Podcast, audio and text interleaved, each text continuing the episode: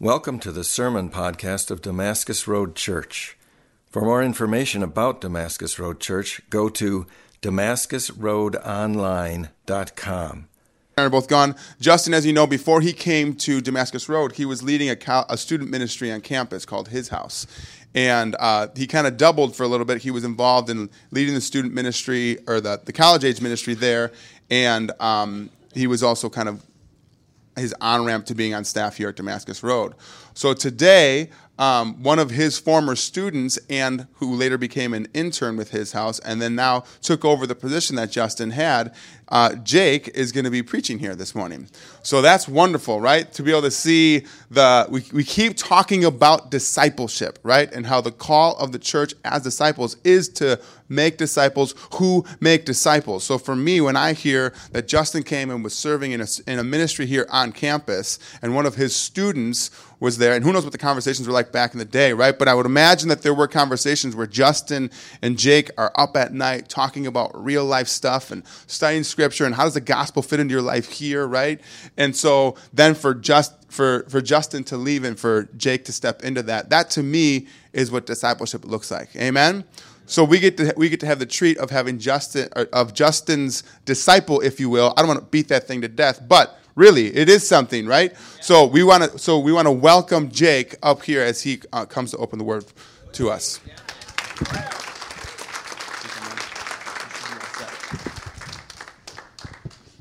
So this morning we are continuing in our parable series. Oh, a sec. We're continuing in our parable series um, that we've been going through throughout the summer. And so this morning, if you guys want to turn to Matthew chapter 13, we're going to find our parable in there.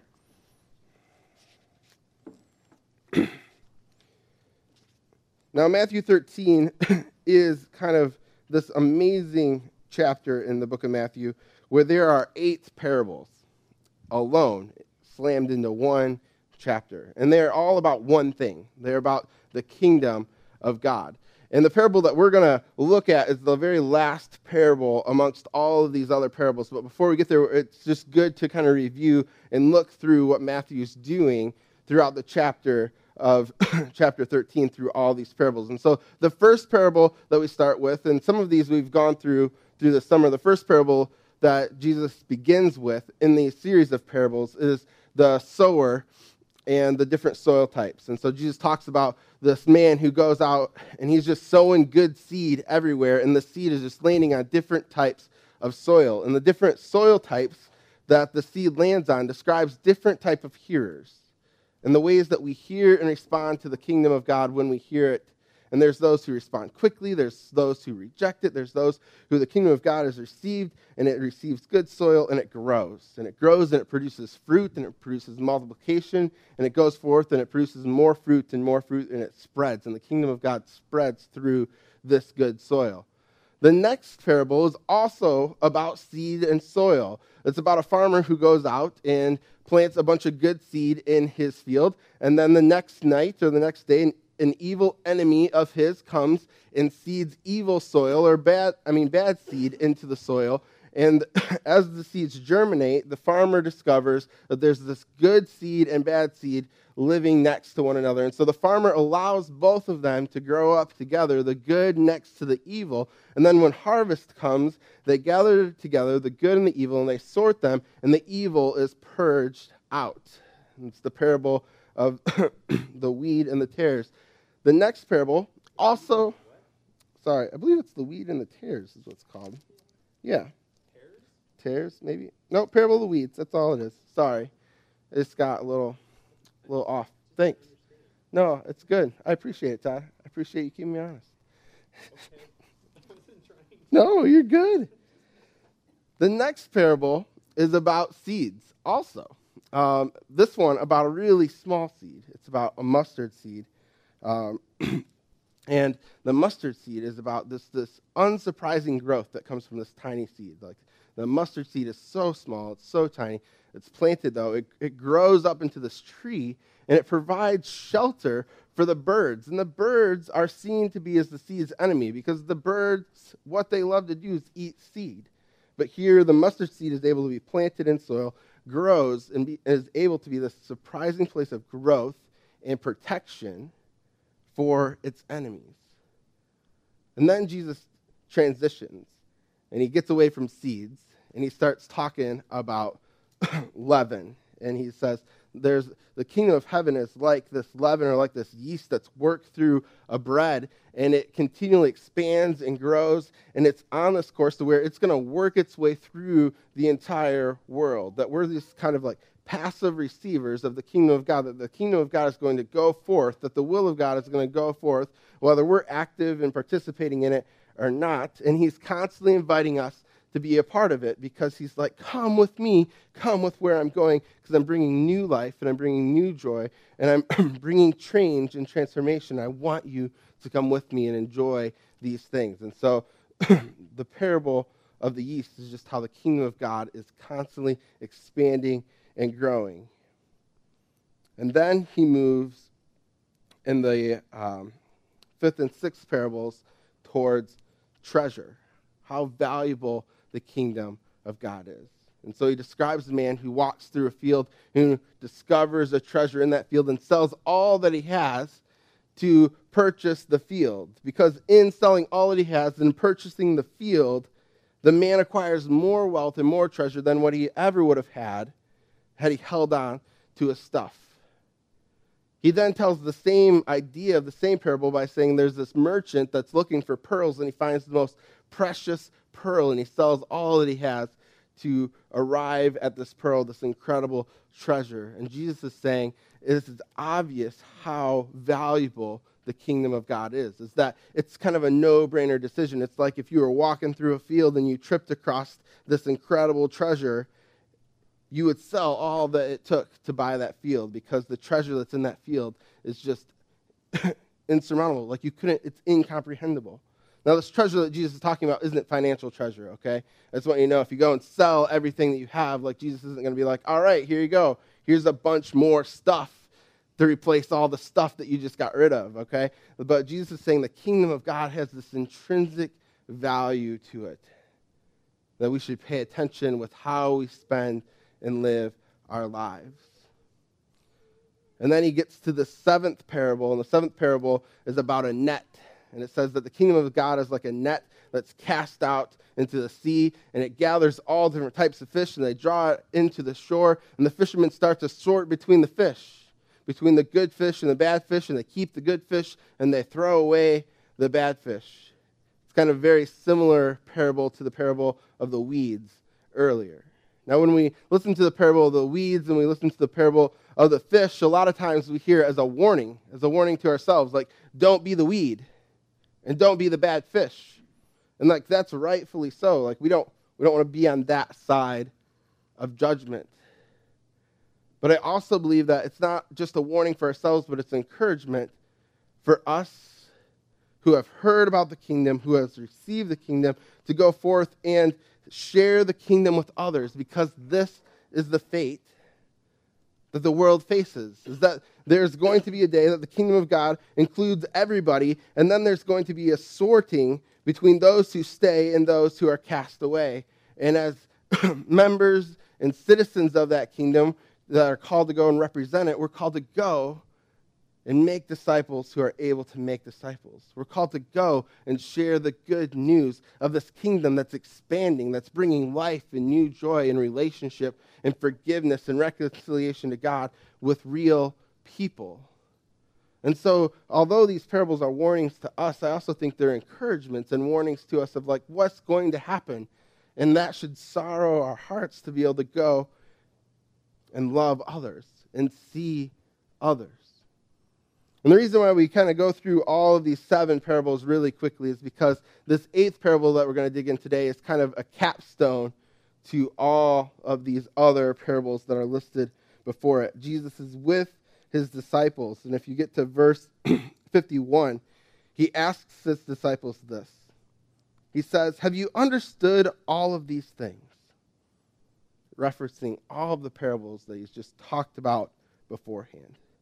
And the disciples, they said yes. Now, it's clear that throughout Jesus telling some of the parables, they didn't always understand. They didn't always get it. Jesus has to explain the parable of the sower. He has to explain the parable of the weeds. He has to stop and call time out a couple times and pull his disciples aside and have a, have a chat to reveal to them what these parables are about. But on the whole, the disciples understand what Jesus is talking about. And Jesus says that it's been revealed to them, that Jesus has allowed them to understand these things. And so Jesus believes their yes, and he continues by sharing this final parable with them. And he says this And he said to them, Therefore, every scribe who has been trained for the kingdom of heaven is like a master of a house who brings out his treasure for what, what is new and what is old. It's kind of cryptic, kind of a cryptic final parable. It just kind of ends there. It continues on. We don't get any explanation of like what's going on here. And this is how Jesus kind of like commissions, I believe he's commissioning his disciples because he's asking them, all right, do you understand everything that I just said before around all these other parables? All right, great.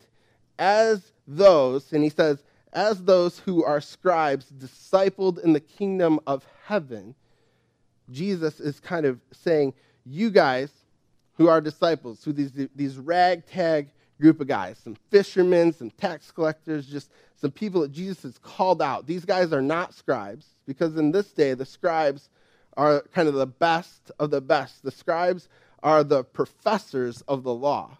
They understand the Old Testament inside out, they have it memorized. They can tell you why God said what he said and how to live it out. The trouble with the scribes at this time is that they are not living it out. But Jesus says, You guys, you guys are like the scribes, but instead of being discipled in the law, you guys have been discipled in the kingdom of God. You guys are discipled in the kingdom of God, and I have trained you up for that. The passage says, trained up for the kingdom of God, and we can insert the word discipled. That Jesus is discipling them towards a new end, towards a new goal, and he's giving them a new identity that you guys are like the scribes, but for my kingdom. And then he sends them out with this parable by saying, So as you go, as you've been trained up, you're like this master of a household who brings out his treasure, what's new and what is old. Now that seems weird because of translations, okay? So when the text says that this master of the household brings out his treasure, he's not like hauling out his treasure chest. And he's like, look at this old piece of treasure that I got when I was 15. And look at this one that I got from the market yesterday. Like, that's not what he's doing. That's not what he's doing here. Because, but that's what, like, what first comes to mind when you're like, all right, head of household, he's bringing out the treasure. Like, apparently he's got to store a treasure somewhere and he's just going to tell some war stories about it. And that's not what's going on when we read the word treasure, the better understanding of the word treasure is store. That he can bring out of his store both what is new and old. And when we talk about a store, we're talking about food. We're talking about the head of the household and the way that he manages his food store. And the way that a good manager and the way that a good master would manage his food is that he would keep back some of the harvest and let it age without going bad in its store, and it would become his old store. And the old store was there in case of famine. If famine came, then his, he would be able to provide for his household. He'd be able to feed them, and he'd be able to feed the households around him. But he's also bringing in new store. He's bringing in new harvest. And so the way that the manager or the head of the household would manage his food and the way that he would feed his family is that he would take some of the new store and some of the old store and mix it together. And between the new and old store, it would provide enough nutrition for his family to be able to eat and to be able to thrive and to be able to survive. And this is what they would do for visitors, for guests, for neighbors, is that it would be this combination of old and new store coming together for the purpose of nutrition and thriving. And this begins to change a little bit of our understanding of what this parable is about. Now, when the scholars look at this passage and they look at what Jesus is doing here, a lot of the scholars say that what Jesus is doing, he's kind of foreshadowing and he's kind of foretelling how the disciples, when Jesus is, dies and gets resurrected, and when the disciples begin to recount the teaching of Jesus and they begin to match it up with the Old Testament, that they will begin to have new insight of what God is actually about and what God is actually doing. And we see this revealed in the writings of the New Testament. That in the New Testament, we kind of get this new perspective on what was once old. And what we see is that even in the teaching of Jesus, Jesus is, is doing something new. When we look at the Sermon of the Mount, for example, we find out that when Jesus talks about the law, it's not about fulfilling requirements. And I think some of us think that our faith is about filling a bunch of requirements. The question is like, well, I should give. Well, how much should I give? 10%? Okay, done. Check the box. I should love others. I should feed my neighbor. And we start asking the question, well, who's my neighbor? And the guy's asking, who's my neighbor? And we ask, who's our neighbor? Because we don't want to get that answer wrong. But what we find is that Jesus isn't about answering these questions and making a bunch of fulfillments that we have to check the box on. Instead, he's about something much bigger.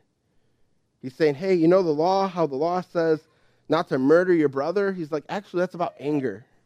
He's like, it's just better in the world if you're not angry at your brother, if you can get to forgiveness and reconciliation faster. He's like, you know that part in the law that says that you shouldn't have adultery? That's not about adultery, actually. That's not, it's not about that at all. It's actually not about lusting. It's not about greed. It's not about desiring the things that you don't have. It's about actually about gratitude and thanksgiving and being thankful for the things that you've been given instead of things that you don't have. Jesus is about getting at the heart of the law. He's not about just like fulfilling the law. And so, as Jesus teaches the heart of the law, he's doing something new while also fulfilling the thing that's old. And so, what I think for us is that what the scholars have told us is that, that there is good fruit from the Old and New Testament. And we should get into our words and we should allow the Word of God to speak to us, both from the New and Old Testament in ways that God brings wisdom, the way that God can bring enlightenment, the way that God can speak to our hearts and to our current and present situations the way that only God can. The only way we do that is if we all open up kind of this old and new store that we hold together right here. Now, that's not the end of the application. I think actually that's just kind of the beginning. Because this parable is this capstone of all that Jesus has talked about beforehand. It's, talk, it's about seeds, it's about growth, it's about catalytic change, it's about transformation, it's about value, it's about seeing others the way that Jesus sees the world. And it's calling us into that and calling us to know God and to hear from God and to respond and to be disciples. And so, what I think when he talks about the ability to pull out from old and new store, there's this idea of being able to pull from past experience about the ways that God has been faithful in our lives. Yesterday was my birthday. And thanks. I love birthdays. Um, I was 29 I am 29, um, just turned 29. And um, I love birthdays because for me, it's a moment of reflection. It's a moment of just like natural reflection of my life, especially of the past year. I get to look back and be like, man, what did God do in this past year? And so, as I reflected around my 28th year and what God has done inside of me, He brought kind of two things to light that He's done inside of me in this past year. And I would say that these are, these are relatively new things. And the first one is that, that my fears that I carry with me, my fears are deep, and they're debilitating, and they're strong, and they feel incredibly real. These fears that I carry with me, they're very laughable in the presence of God. Very laughable. And what God wants to do is set me free of these fears. And He's like, the fears that you hold on to are not as scary as you think they are. They're actually not as valid as you think they are.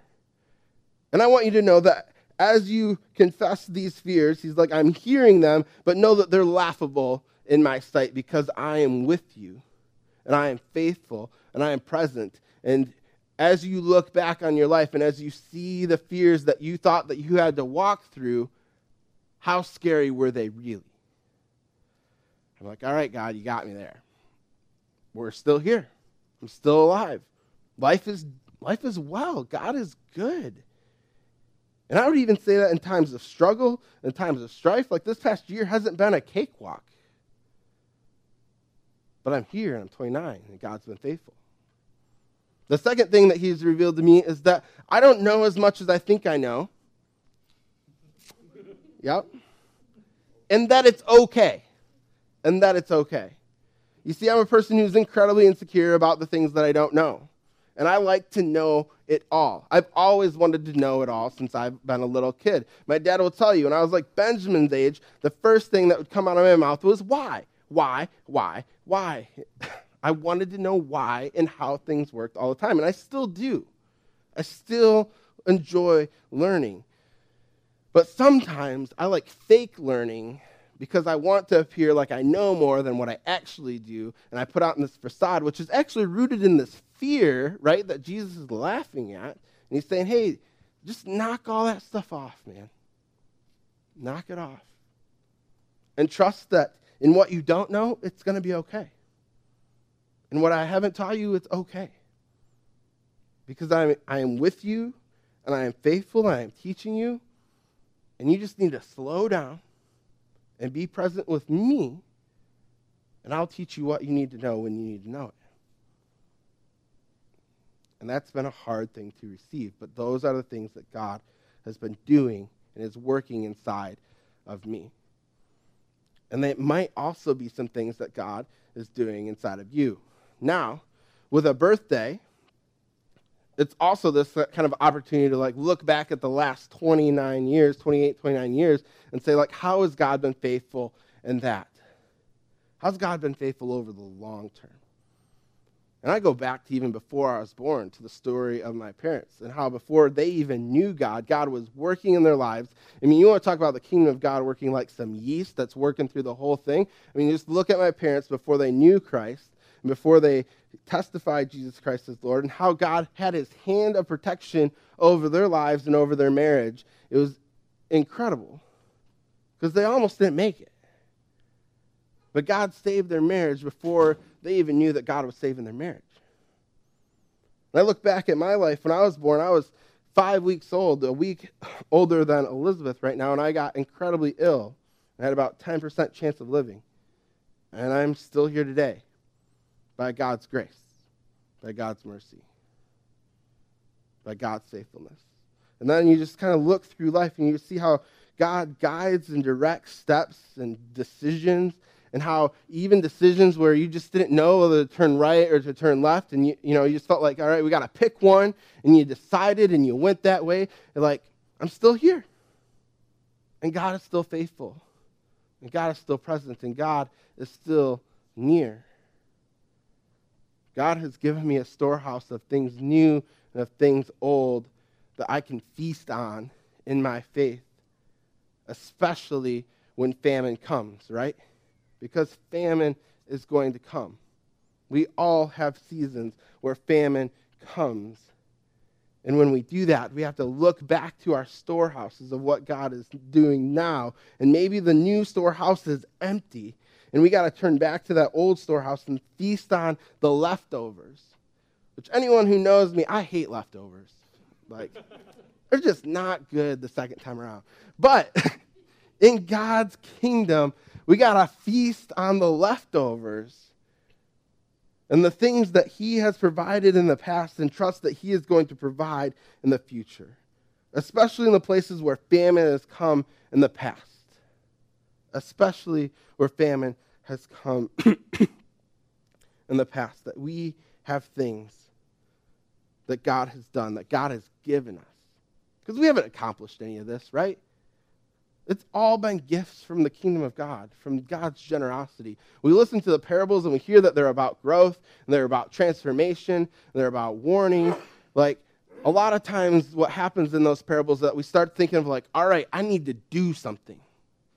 And maybe God is calling you to do something. Maybe God is working in your heart, and He, by His grace, He's saying, "Hey, you need to change something, or I want to change something inside of you." But I tell you what, it wasn't that I just woke up one day and I was like, "Guess what? I'm just not going to be afraid anymore." Or guess what? I'm going to be okay not knowing what I don't know. The reality is, is that standing in front of you, there is still fear and there is still some pride inside of me that I'm like, I don't know if it's actually okay that I don't know what I don't know. But God is giving me the peace and He's giving me the grace to live towards the future that is unknown and blank and that we can see only half dim and full, like always. That's the way the future always is, no matter how clear of a picture we think we've got of it. And he's saying, hey, step into that, not with fear, not with anxiety, but with trust because of all that I've done back here. Even through trial and loss and pain and suffering, even through all of that, you can see how I've been faithful and I've given you good fruit through those things. That together we can face whatever is in front of us because you're my child. And I see you and I love you. And so the disciples, they're with Jesus, and Jesus asks them this question Do you understand all that I've said? And the disciples say yes, right? And I think we're like the disciples. We're like, Yeah, yeah, I get it. But the disciples, the way that they really knew it was that they walked with Jesus. And we begin to see that even at the, the death of Jesus, that they still don't fully get it. They still don't fully understand it. And they're walking right there with them. It's not until after the resurrection of Jesus, it's not until after the Holy Spirit comes and the church is formed that you see that these guys get it. And then these guys start giving their lives for the kingdom's cause.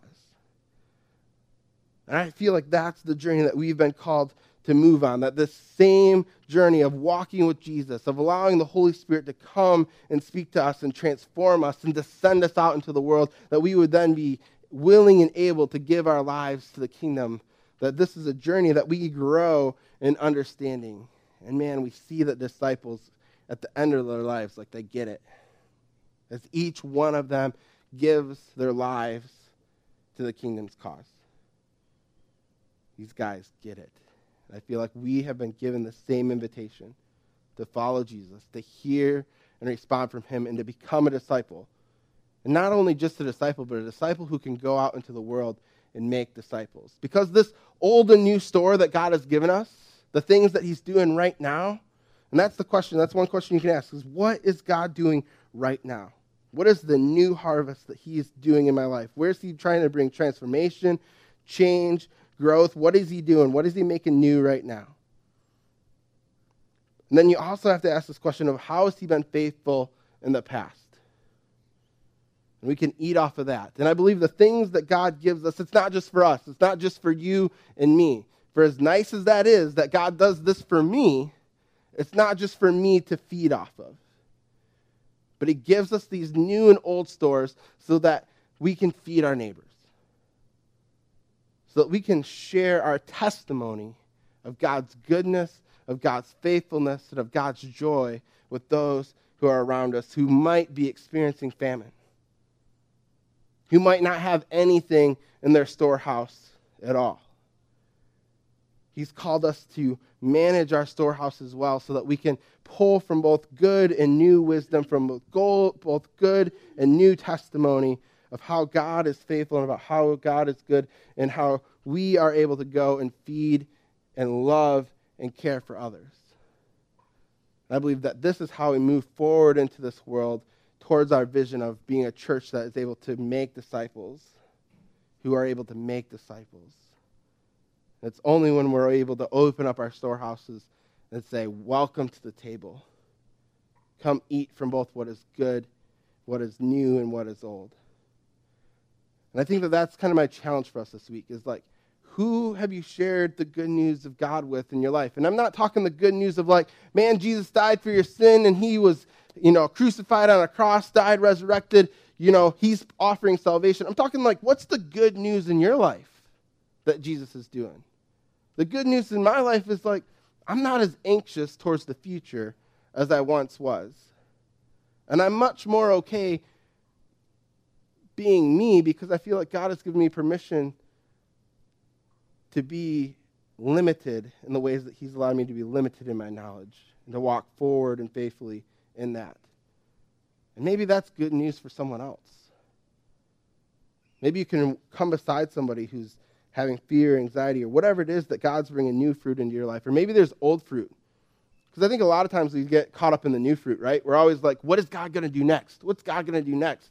It's like a Netflix series that we're just like wanting to binge and like, what's the next episode that God's going to do? And we forget all the other seasons building up to that next episode. It's like, you know, some of the best stories are like when they pull something from like two seasons ago and they bring it into the present, and you're like, oh, yeah, I remember that. I remember how great that was. We need to be able to do that in our own lives and ask God to be able to bring a healthy mix of old and new store into our lives, into our remembrance of his faithfulness, and then also to be able to call that into the lives that we're around. And we got to be aware. We got to be present to the people that God has put around us. All right? So I believe that this is what this parable about is about. This rather cryptic, short parable that Jesus commissions his disciples with. And I want to commission us with as well. That we would go into the world as scribes, discipled in the kingdom of heaven, so that we can bring the kingdom of heaven to the people around us who are in famine. All right? So let's pray and give God thanks and remember his faithfulness as we worship him. Communion is going to be on the left and the right, and how God does this incredibly new thing through Jesus that fulfills an incredibly old thing. Now we get to participate in that right here. All right? So you guys pray with me. Dear God, we thank you for today. We thank you that you are faithful. We thank you that no matter what trials or tribulations or fears or anxieties or barriers that we're here today, that we've survived it, that we've lived to this breath. And God, we trust that we're going to live into the future breaths as well, for as long as you give us breath and for as long as you give us life. And God, we trust that no matter what trial, what tribulation, what fears, anxieties are facing us in the future, God, that you would meet us there also and that you would remind us to feed on the new and old store that you have given us and how you've been faithful to us in the past. God, help us in our unbelief and grow our faith. In your name we pray. Amen.